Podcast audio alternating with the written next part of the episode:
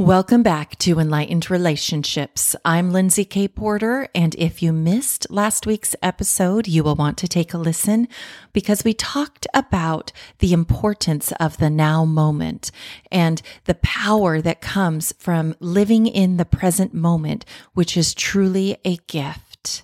This week, we are going to talk about priorities and how we manage them in our family dynamics. So let's dive in. Are you sick and tired of your life and relationships being so difficult, resulting in that endless, frustrating cycle of directing, correcting, and ordering the people in it, ultimately draining you of your happiness?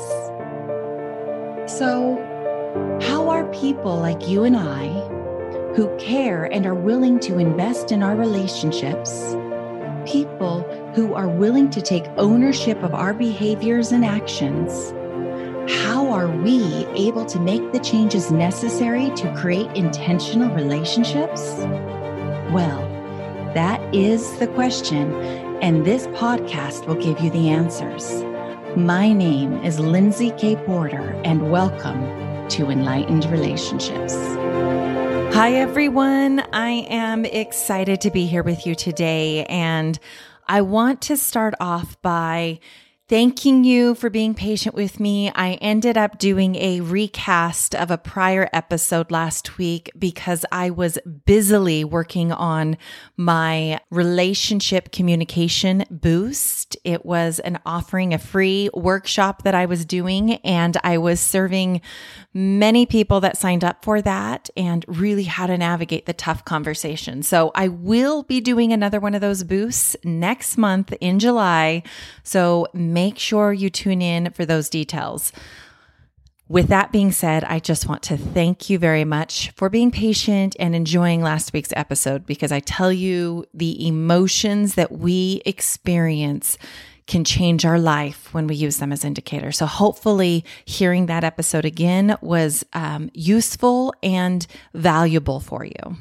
So this week, we are talking about priorities and how we prioritize the many things in our life for our little family units. So, I'm going to start with asking a question.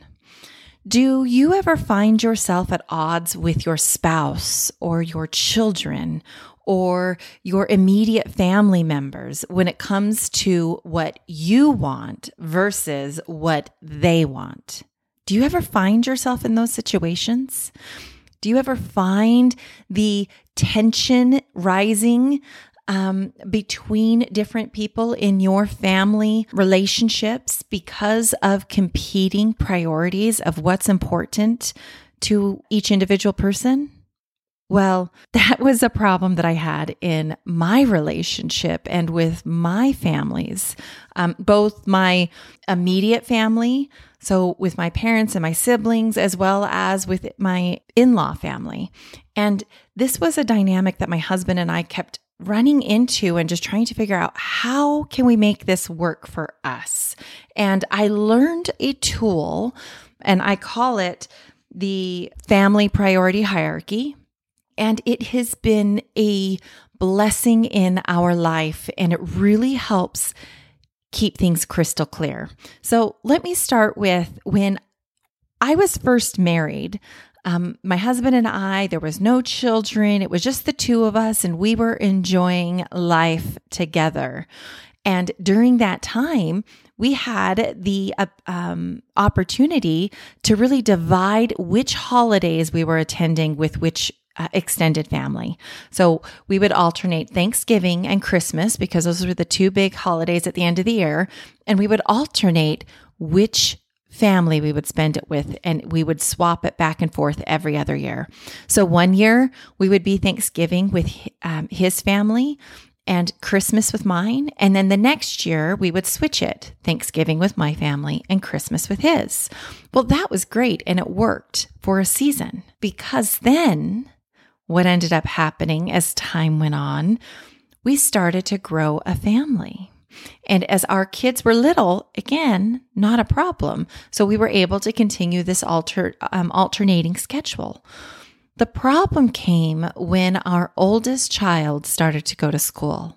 And it was how do we keep the balance of our school schedule and what's required there with what our family holidays are? Because our school schedule only allowed for the Thanksgiving holiday. It only allowed for three days off. But unfortunately, it wasn't enough time to make a 12 hour drive to go visit my family.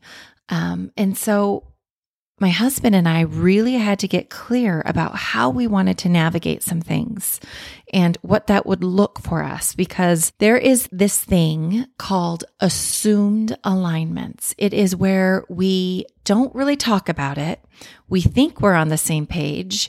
We think we have the same um, values and same um, belief systems of how and what we should prioritize. And then these moments arise where contention is increasing because we're not on the same page, because we just had these assumed alignments.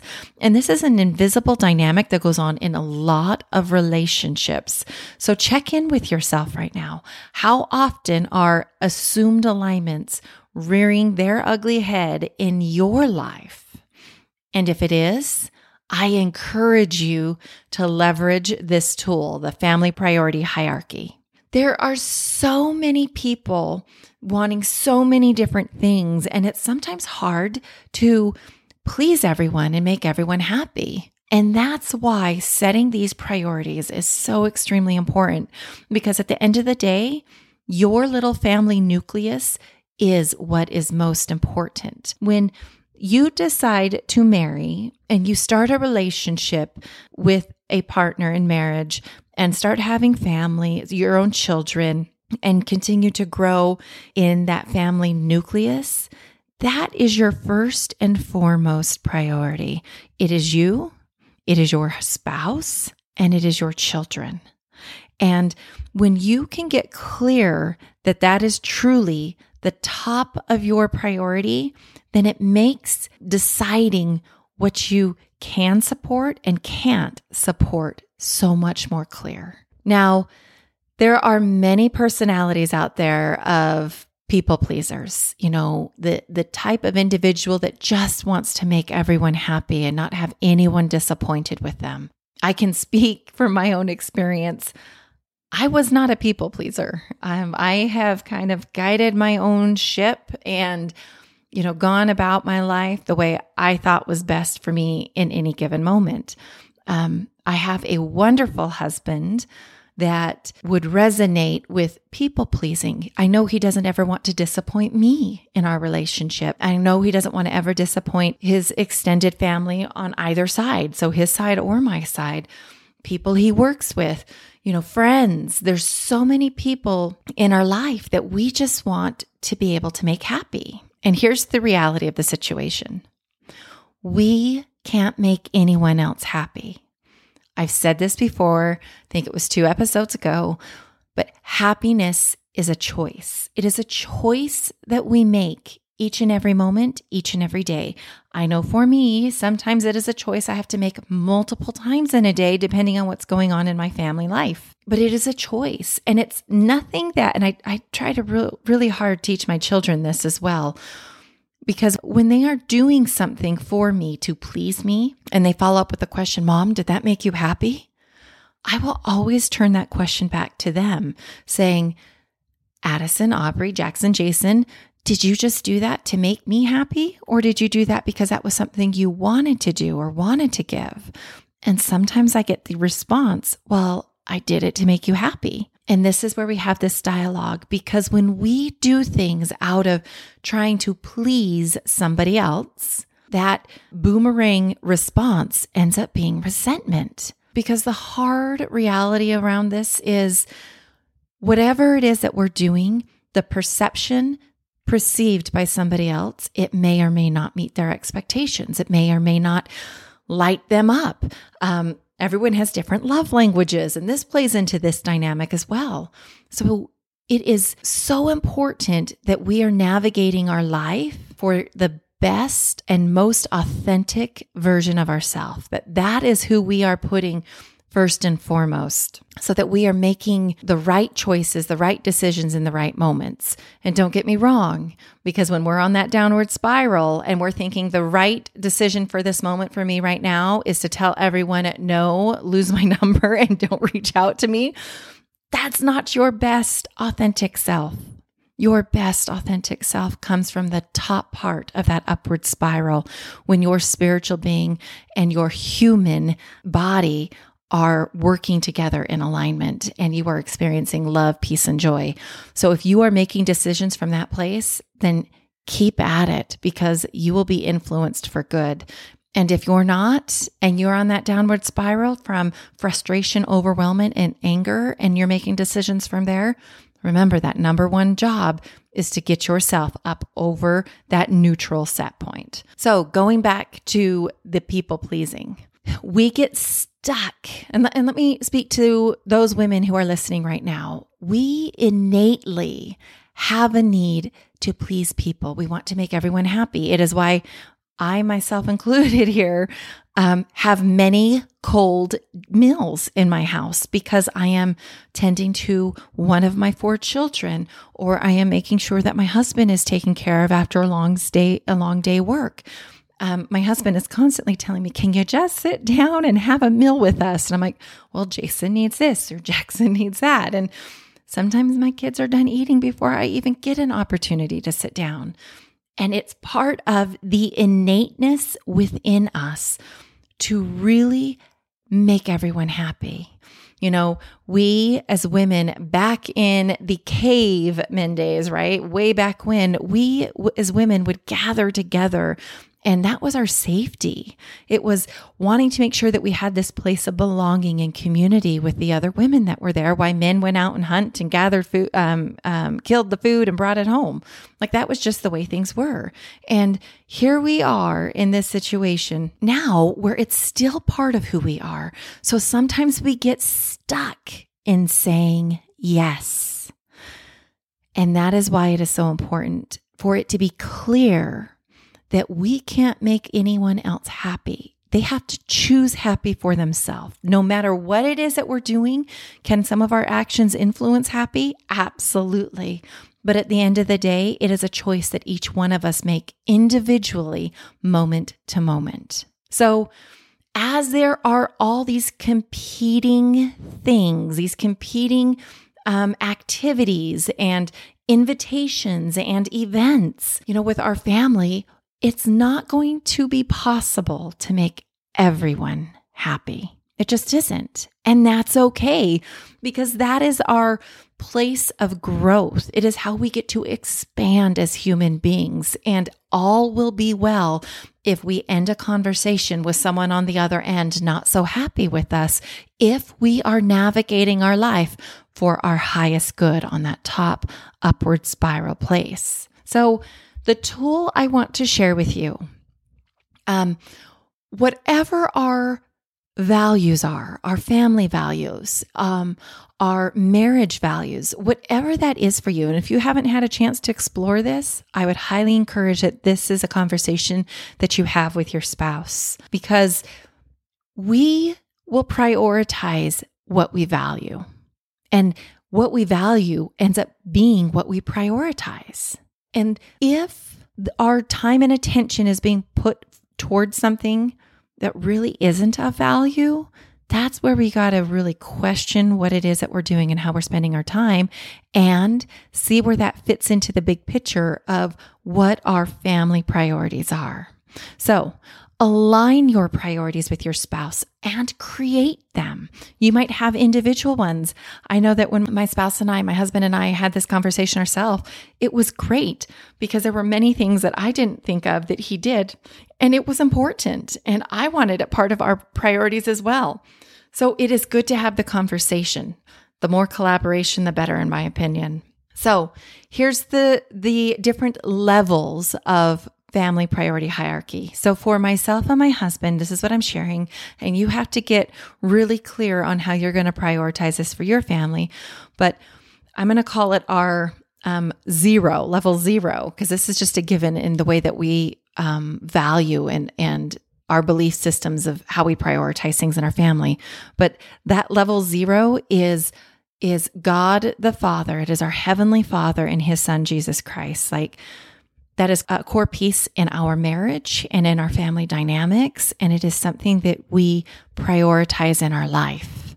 Um, so that's, I'm going to call it a level zero because it's the, one of the um, first and foremost things that we do in our life. And then our level one really is our little family nucleus of our spouse and our children. So, as things are going on in our family nucleus that involve those two um, or many players, if you have many children like myself. So, for me, if it involved my four children and my spouse, that comes first in how we decide to spend our time. If it's children's sports, piano recitals, dance recitals, um, homework, being available to our children so we can be present with them during those after school activities, um, morning breakfast rituals, whatever that looks like. That is our level one spouse and children. Our level two is our immediate family. That is our parents, our siblings. Um, that is the next level of prioritization that we decided would be best for our family. And then our level three is our extended family aunts, uncles, cousins, um, great aunts and uncles, friends, work. Like you could even, if you wanted to, ex- uh, put your extended family as a level three and as a level four, that could be friends and work. Or if you wanted to alternate that, you absolutely could. This is where you have to explore to see what really works for you in your family unit.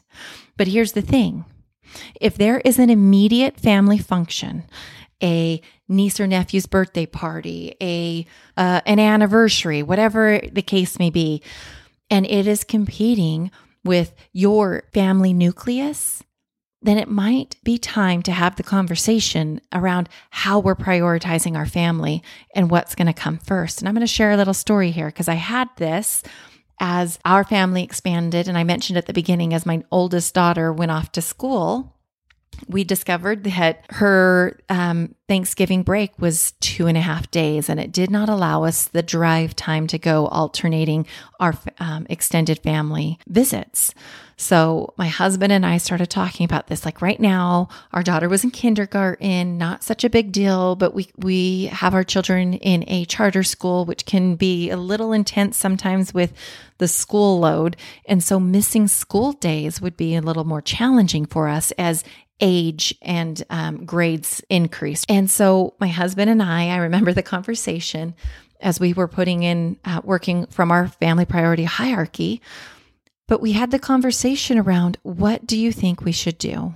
Our daughter needs to be in school, and we have this holiday that we've been alternating before, you know, when, since we've been married and since our kids were little. And now it just isn't going to really fit the mold of um, being able to do that. And so we decided um, that that kinder break, that first Thanksgiving break from kindergarten would be our last time of alternating that year. And we had the conversation with my immediate family and with his immediate family, just so they knew where we were at. And the way that that conversation went was not a vote. It was not sharing or asking what their thoughts or opinions were. It was communicating that my husband and I have had the conversation and we know what is best for our family is to stay put for Thanksgiving. And so that means we're not going to be alternating that holiday anymore. And we're going to alternate Christmas. So where we're going to be for Christmas and being able to celebrate that holiday with our immediate family. And it might have ruffled some feathers. It might have been okay. I think both of our families, because it's now been, oh, what has it been, like six years? And we've been operating this way and it's been fine. Everyone understands that this is what the Porter family is doing and accept it because we had shared we are doing this. This is the decision that we're doing because it's what's best for our family. And we love you and we look forward to the time that we get to be together with you. So now our holidays are with our immediate family just for Christmas. And um, that's how we do it here at the Porter family. So, really look at your life, your family dynamics, and what is important to you and how you want to prioritize things. So, your call to action this week is to ponder your priorities and to share them with your partner and work together to create your own family priority hierarchy because that will help you guys both be consistent about what goes first. And when the need arises, arises and it will, trust me, it will, you will revisit these. Maybe to begin with, once a quarter, then every six months, and then annually. I would never go longer than not revisiting them, at least annually. But create them, live your life by those priorities, and then you get to start enjoying what you're creating. I would like to invite you again to join me in my Enlightened Relationships Facebook group, where I can continue to serve you on your path to transform your life and relationships. This life is about progress, not perfection. Awareness is the first step to becoming. Join me next week as we continue to change the lenses through which you see your relationships while becoming enlightened. Thank you for listening to Enlightened Relationships. If you are enjoying what you're hearing, then please subscribe, rate, and review this podcast to help share this message with others.